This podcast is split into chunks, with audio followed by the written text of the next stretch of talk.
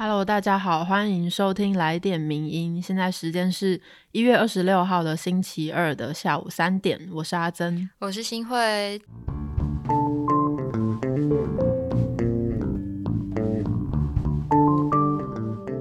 天的来点名音一开始呢，我有一个事情要来感谢我们的听友。好，就是上周我们不是在讲那个记忆相关的主题嘛？对然后那时候我说我无法理解为什么换手机之后 LINE 的对话记录就会不见这件事。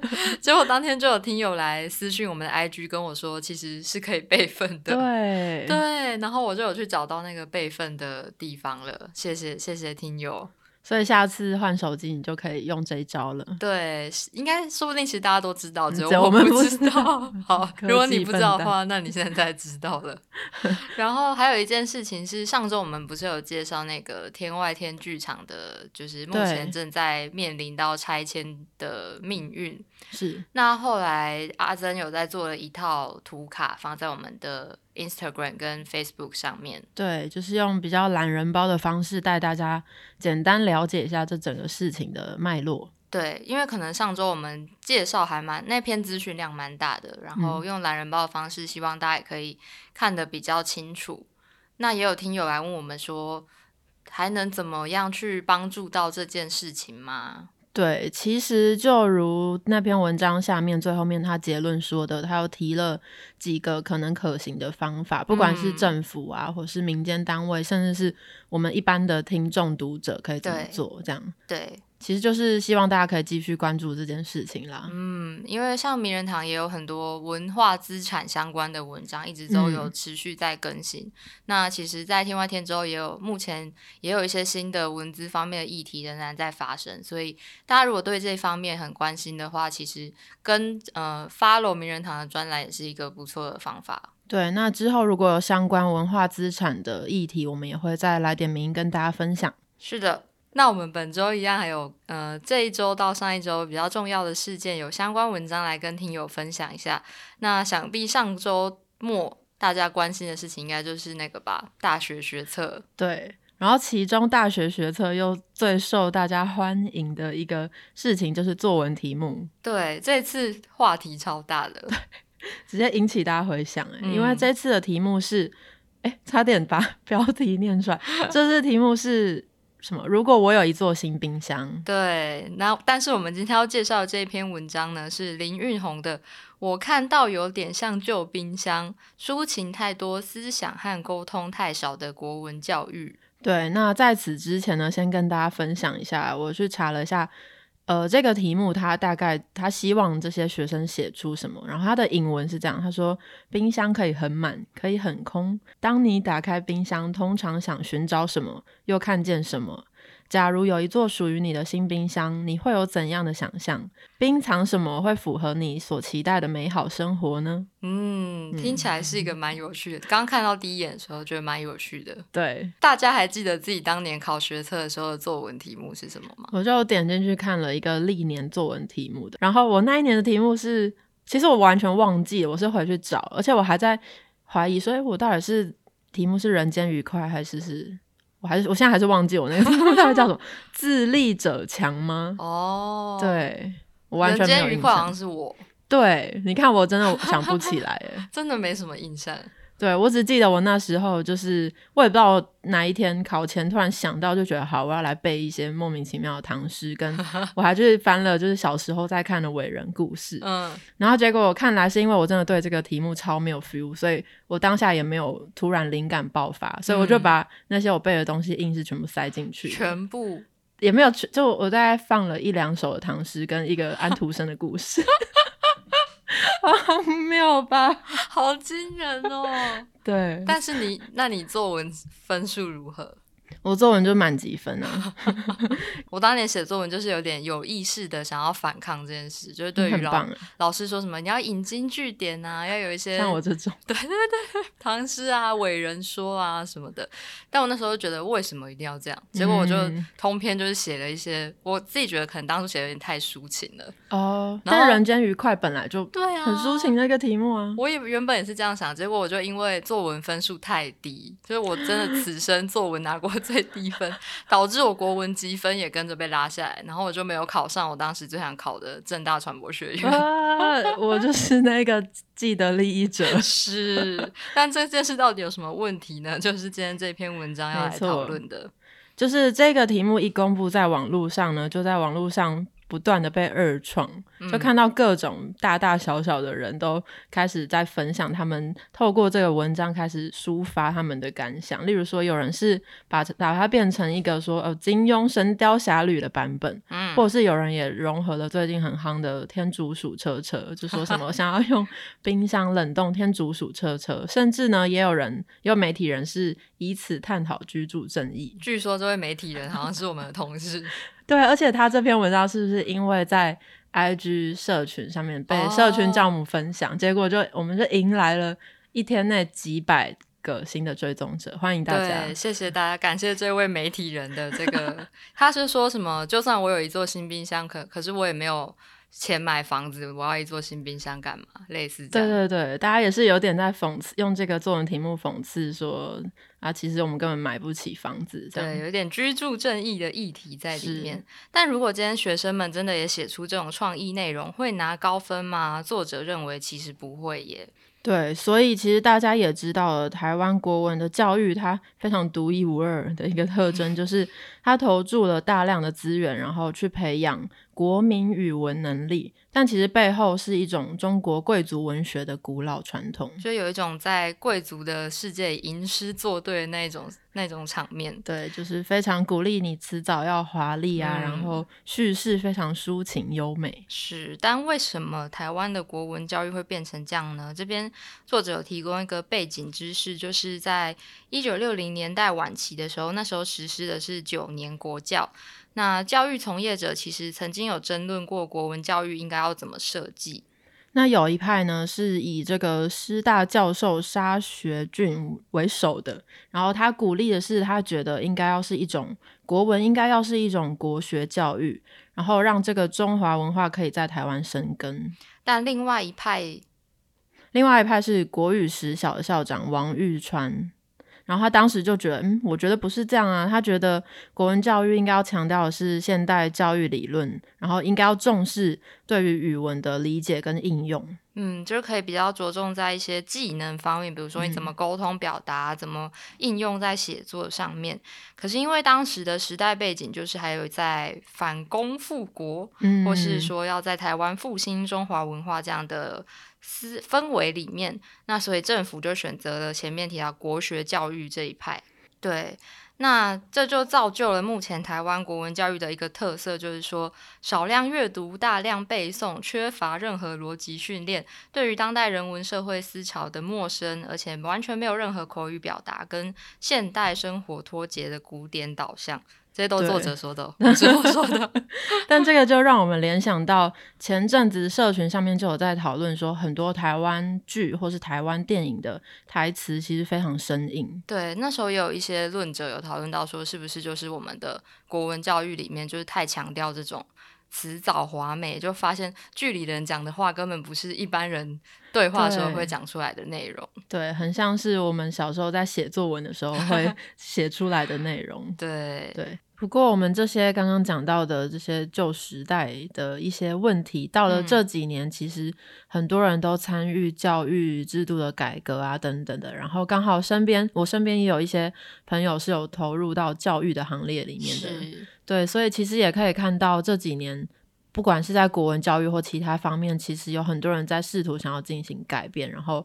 我自己是也觉得，例如说我们在国文教育里面可以看到更多的不同的可能性，例如说，例如说更多台湾的作家的文章啊，或者是我们如何知道国文教育这些东西都是有更好的发展的。就对于这件事情，我是蛮偏向于乐观的。就不是说国文课好像只是一个中文系先修班这样的刻板印象存在。对。嗯，就我们也相信是第一线有很多老师在为了改变事情而做很多努力，只是说可能到目前这一届学测为止，题目还是让人不尽满意这样子。对，但作者也觉得说，不是文学素养不重要，但他认为它其实就只是语文教育的其中一部分，而且文学也不是只有这种优雅高雅的形态，它还是有很多一些比较嗯可能接地气的部分啊，幽默的部分，甚至是讽刺的部分。对，那整体呢？从这一次这个冰箱之乱来看，其实真正的问题是在于说，这个膨胀多年的文学的课程，在我们以后呢，是不是可以分配一些时数，然后让这些学生或是接受教育的人，他可以更。多的去参与，例如说哲学思考、媒体试读，甚至是应用写作等等的其他，也是人文的面向。对，所以作者认为最后的结论就是，其实我们现在的中学国文教育才是那一座需要被换新的老冰箱。我觉得最后收尾说的蛮好的。对，他有这个切。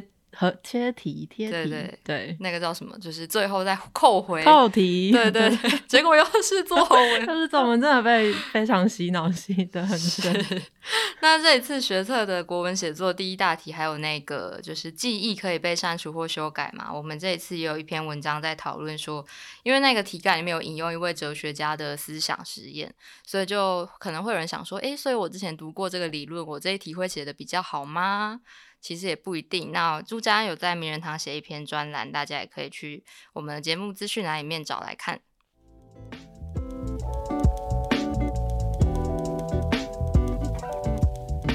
那我们上一篇提到就是这个国文教育，那刚好下一篇就是关于这个国文教育。我们国文教育学了这么久，到底有没有对应到台湾人的一些？对于语文或是阅读的应用上面呢，大家有没有在爱阅读？大家有没有在看书？哇，对你这个问题很尖锐哦。没有，看听友如果有在看书的话，记得来跟我打我脸。对对对，打一下阿珍的脸。今天要介绍的其实就是在一月，哎，应该就是上周宣布停办的国际书展，是由我们作者 A 编写的。逃过一劫之后呢，疫情时代下台北国际书展的真正挑战。对。那其实台北国际书展在去年二零二零年的时候就已经是延期，原本是延期到五月，嗯，那后来是宣布直接停办的。是，然后原本大家原本想说，哦，台湾防疫的表现蛮好的，在国际上也是有目共睹，原本希望可以在这个二零二一今年的国际书展里面可以一扫这个去年的低迷，然后甚至希望可以唤起大众的这个。报复性买书的行动，对，看起来本来真的蛮有希望的，但没想到在去年底开始到今年疫情就有点急转直下，所以在台湾灯会宣布停办之后呢，文化部和承办单位台北书展基金会就在一月二十号的时候宣布，今年的国际书展再次的停办了。对，那其他的线上书展，还有一些出版专业论坛的活动等等，是目前是会继续办理的，只是这个实体书展的部分就是确定取消。是，那虽然在国际书展宣布取消之后，就网络上也开始有很多声援或是补救办法，就可能有一些相关单位就会说啊，你让你出版人或者是作家，你们要办什么活动，我们都可以来协助，或是有一些。呃，补助的部分，对，就是一个自力救济的感觉啦。对，只是这一次 A 边这个作者他想要提出的就是，好，就算我们自力救济，可能可以稍微不要让这整个出版人的努力全部泡汤，嗯，但是这比较像是一个治标不治本的的方法。那我们同样还是要面对的，就是。例如说这些问题，经历了延办又停办，然后又再次停办，那我们书展到底还可以怎么样努力？或者是我们对于书展的策展有没有其他的可能性的想象？对他有提出一个说，如果这个疫情就是永无止境，那我们以后真的就只能一直停办下去，要到底要怎么办？对，那首先第一个呢，他提出的问题是关于书展对于防疫的观感上面的问题。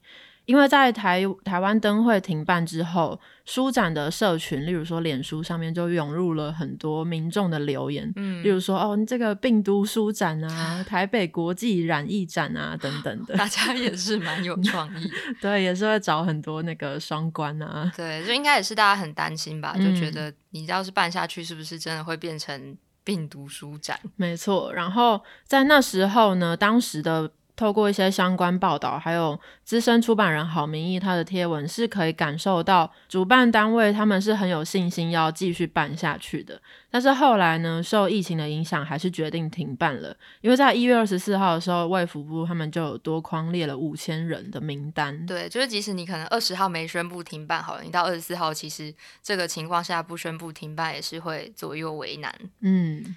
所以客观而言呢，当时是疫情是越来越紧张的。然后 A 边觉得，这位作者觉得书展他们却没有保持一个料敌从宽、御敌从严的态度，就是觉得他们没有对于这个疫情。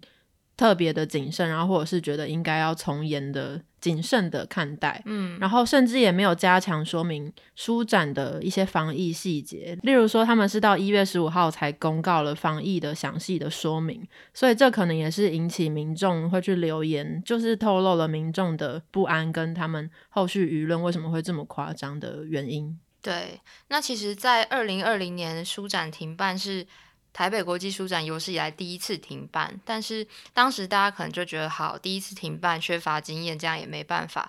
但其实我们已经经历过去年一次了。那到二零二一年的时候，主办单位有汲取教训吗？比如说场内到时候有能够有两万人入场，那这样的管制要怎么落实？还有入场的一些 SOP，以及当天会不会有统一发放酒精、口罩这些物资？还有摊位上的防疫配置，其实都没有做到非常的完善。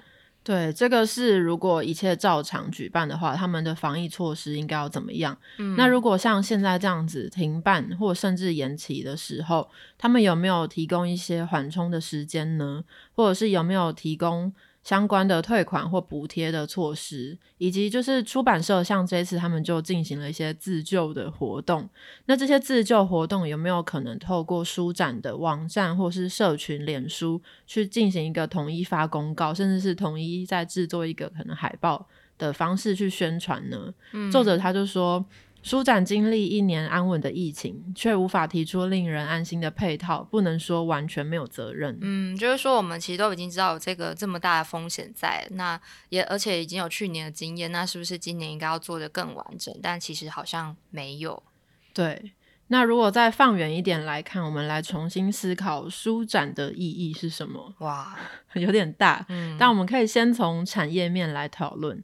就是产业问题呢，其实这几年也有一些大家一直在讨论的。例如说，最近金鼎奖的资深媒体人何飞鹏，他就说电子书的定价过高了。那这个就显现出这个图书定价过高这件事情，其实也是产业一直以来的一个问题点。嗯，然后还有像去年我们也介绍过双十一的折扣大战事件，还有独立书店串联一日歇业，其实都跟就是出版业长期以来的一些定价，甚至是打折的这种争议都脱不了关系。对，那虽然可能有些人会觉得说，在过去这一年，其实也是有一些好消息呀，例如，呃，我们图书出版品的免征营业税，还有其他的，例如说电子书啊，Podcast。越来越红，然后这个整个有成长的趋势，嗯，但整体而言，作者觉得这仍然是一个未知数，嗯。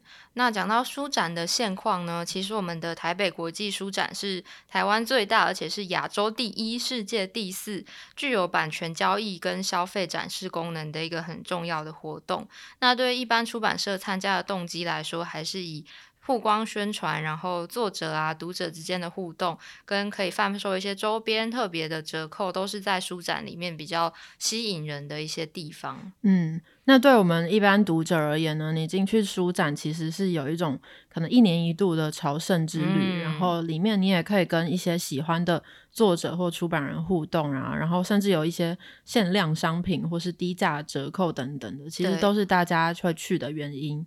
但这个背后呢，其实也是非常不轻松的。例如说，对于出版方或参加的摊位来讲，他们就有一些摊位的租金是非常高的，以及他们要负担一些装潢的费用，还有一些外部条件，例如说气候。以及这一次的疫情就是一个外部条件，那这些其实都不一定能够让他们可以回本。嗯，而且书展的活动啊，低价促销也不一定是在书展才有，比如说六六折邮寄、各种新书活动直播，那如果这些都不是在书展才有的话，书展的吸引力到底是什么？到底还剩下什么东西是可以拿来召唤读者来到这个朝圣现场的呢？对啊，就例如说，你平常就可以在某博博差来购买六六折，而且还不用去自己搬。对啊，还什么什么台北地区早上前订，明天送到这种，真的。对，或者是其实现在很多出版社会举办各种新书发表会，嗯，这些都是平常就可以做到的。那我们是为了什么而去参加书展呢？这个是作者提出来，觉得大家可以重新思考一下的。嗯，像是例如说，刚刚就提到书展目前的大家主要的方式是用低价促销啊，或是这种爆量的活动，有一种嘉年华式的庆典的感觉。嗯，但是这次疫情刚好就逼着我们去思考，我们要如何整合线上跟线下，以及提高整个的效益等等的。就是不是可以放下我们对这种大型书展一定要举办的执念，把这些阅读的机会或是购买的方式分散在日常中，让这种仪式性的大爆买、大拜拜、大朝圣，不管你要怎么称呼他，让他有一种有蜕变的机会。对。刚好也可以结合第一题我们讨论到的国文教育，就大家对于阅读跟买书这件事情到底是怎么看的呢？就它是一年一次性的仪式性的事情，还是说它其实是可以在生活中就能达成的这些需求？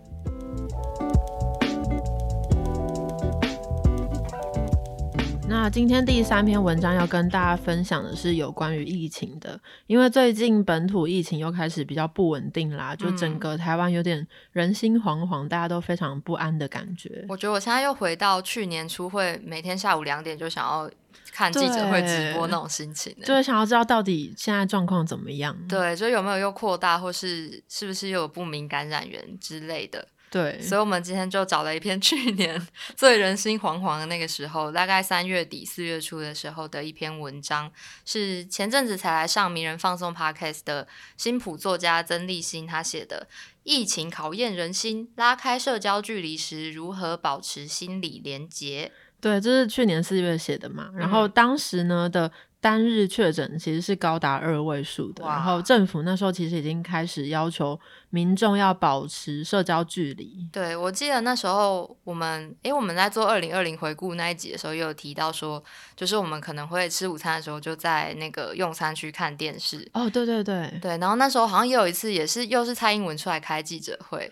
就在他那个总统府场下午的时候，对对对对，然后他就说什么，就请大家之后要保持社交距离，然后就会有，呃，可能苏贞昌也在，陈时中也在，然后你就觉得天呐，这个事情到底是多严重？这样对，而且我记得那时候开记者会之前，大家还在猜说台湾是不是要锁国了？什么？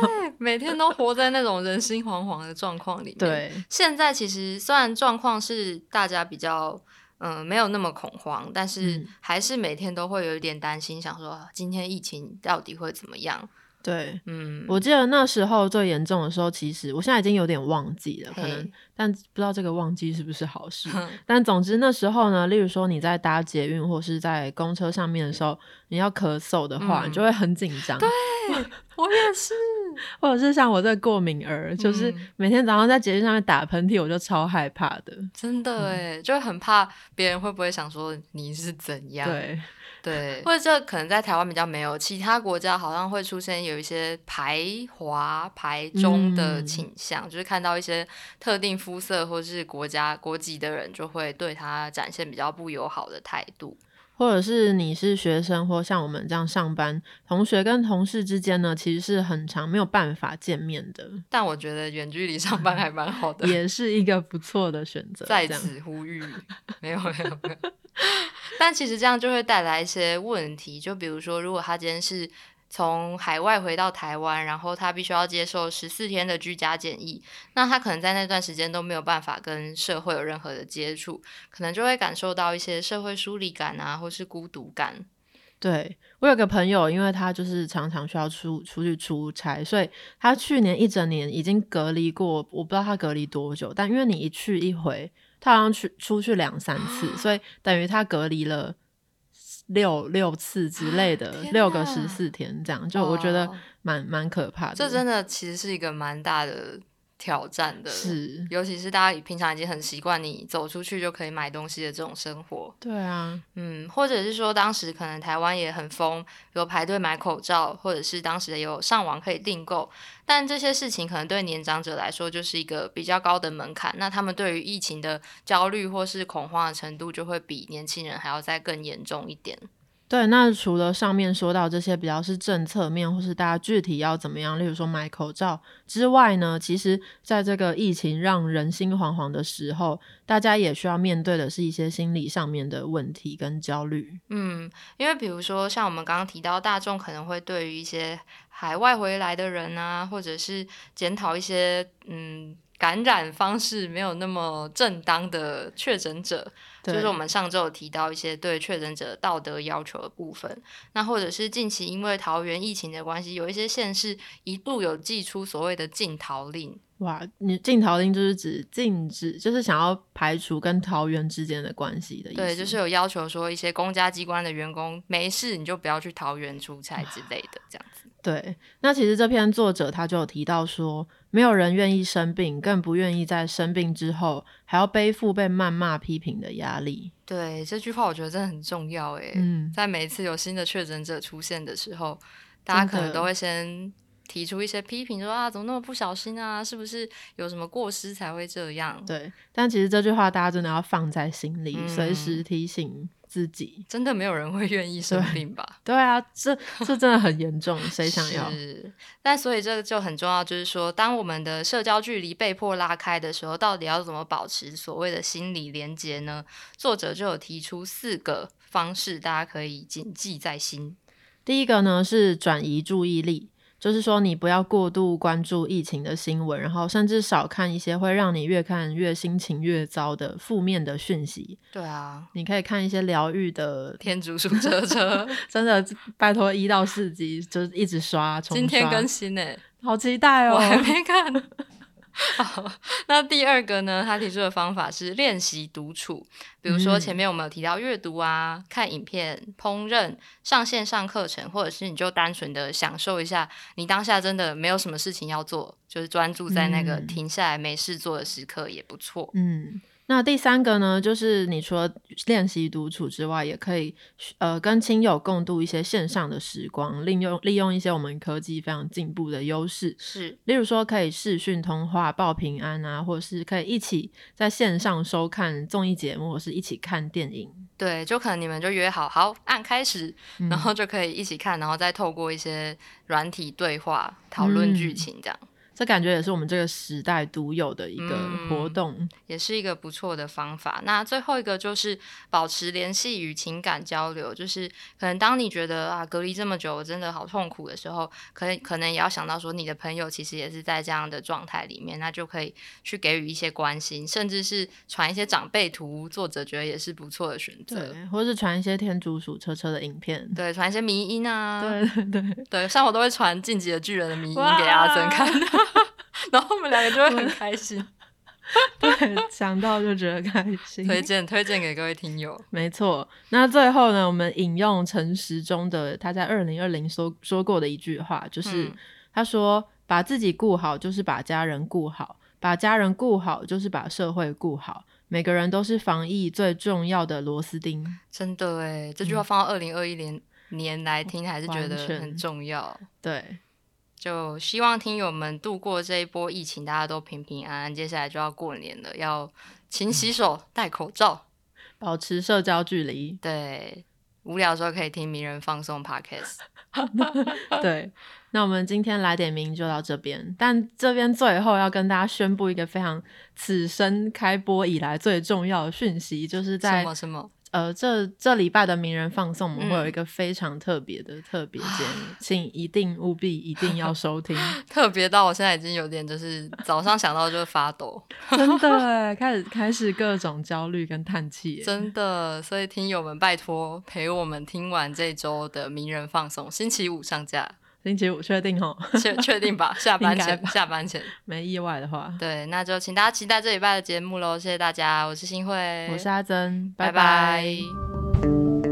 谢谢你的收听，更多内容请上名人堂网站。